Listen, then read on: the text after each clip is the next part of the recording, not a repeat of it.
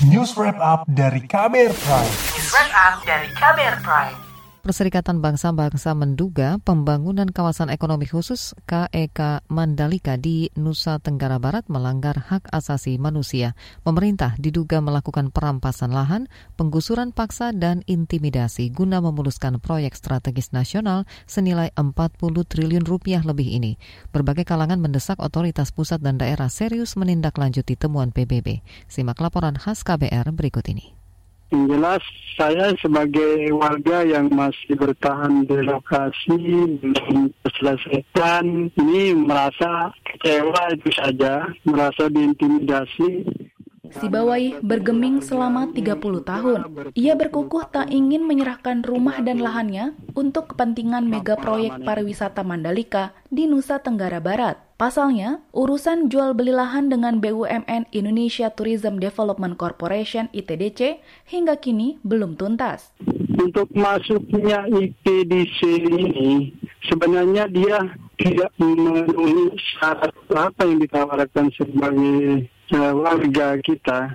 Awalnya si Bawai punya 6 hektar lahan, namun ia kena tipu.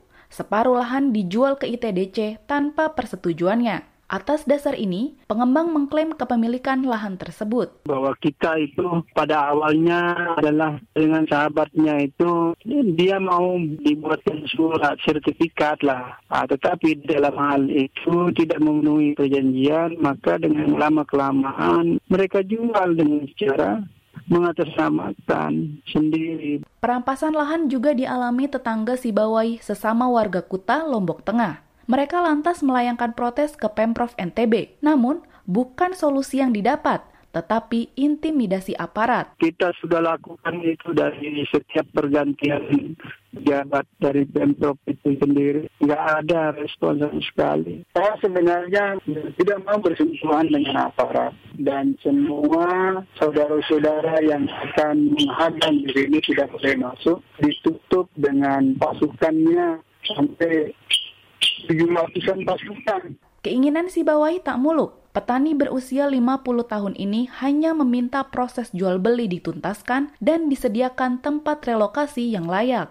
Permintaan saya sederhana, layaknya sebagai tempatnya manusia yang layak, bukan tempat binatang gitu. Tapi selama ini saya lihat, sudah masyarakat yang bersyaratkan, atau juga relokasinya belum disediakan kasus perampasan lahan dan penggusuran paksa oleh aparat dalam proyek kawasan ekonomi khusus Mandalika mendapat sorotan PBB. Hal ini juga diperkuat dengan temuan Komnas HAM. Komisioner Komnas HAM BK Ulung Hapsara menuturkan ada dugaan pelanggaran HAM dalam proyek strategis nasional tersebut. Faktanya kemudian ada banyak sekali intimidasi, kriminalisasi, penggunaan kekuatan berlebihan, pengerusakan dan pemaksaan uh, yang dilakukan oleh LTDC tahun 90-an untuk mendapatkan lahan dari warga.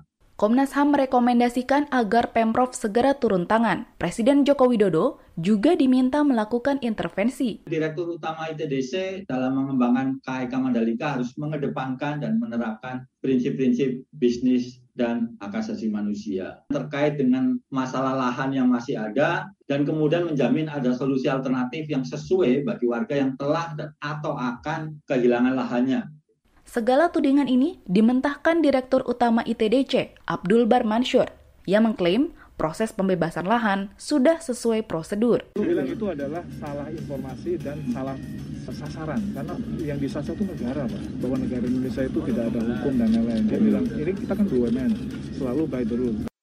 Menteri Pariwisata Sandiaga Uno pun ikut pasang badan. Kata dia, pembebasan lahan dilakukan atas persetujuan warga. Semua dilakukan mengacu kepada prinsip-prinsip ESG, Environmental, Social, dan Governance. Dan kami sudah memiliki jadwal yang fix dan di tahap pertama, tahap kedua, dan tahap ketiga semua pembebasan lahan tersebut disetujui oleh masyarakat dan ada fotonya. Dampak buruk proyek Mandalika terhadap alam dan manusia dinilai tak pernah masuk hitungan pemerintah maupun pengembang. Paradigma mass tourism yang mementingkan jumlah wisatawan menjadi biang keladinya. Hal itu diungkapkan Ketua Ikatan Cendikiawan Pariwisata Indonesia ICPI Azril Azhari. Nah kemudian masyarakat di sananya ini, nah ini yang termarginalkan jadinya. Ini memang menjadi peringatan ataupun dunia PBB itu melihat bahwa maunya pembangunan pariwisata itu bukan untuk kepada investornya, tapi lebih kepada community based tourismnya lebih diangkat. Isu pelanggaran HAM ini dinilai bakal merugikan Indonesia, sebab investor bakal enggan menanamkan modal di proyek-proyek pembangunan. Nah hati-hati, karena ini akan menjadi kritikan dari dunia gitu. Kalau kita hanya melihat bahwa pariwisata itu investasi yang besar, membangun hotel, membangun jalannya, Wah ini bahaya. Dunia nanti akan beralih nanti dari kita karena tidak menjaga hal tersebut. Demikian laporan tim KBR, saya Valda Kustarini. Kamu baru saja mendengarkan news wrap up dari KBR Prime. Dengarkan terus kbrprime.id, podcast for curious minds.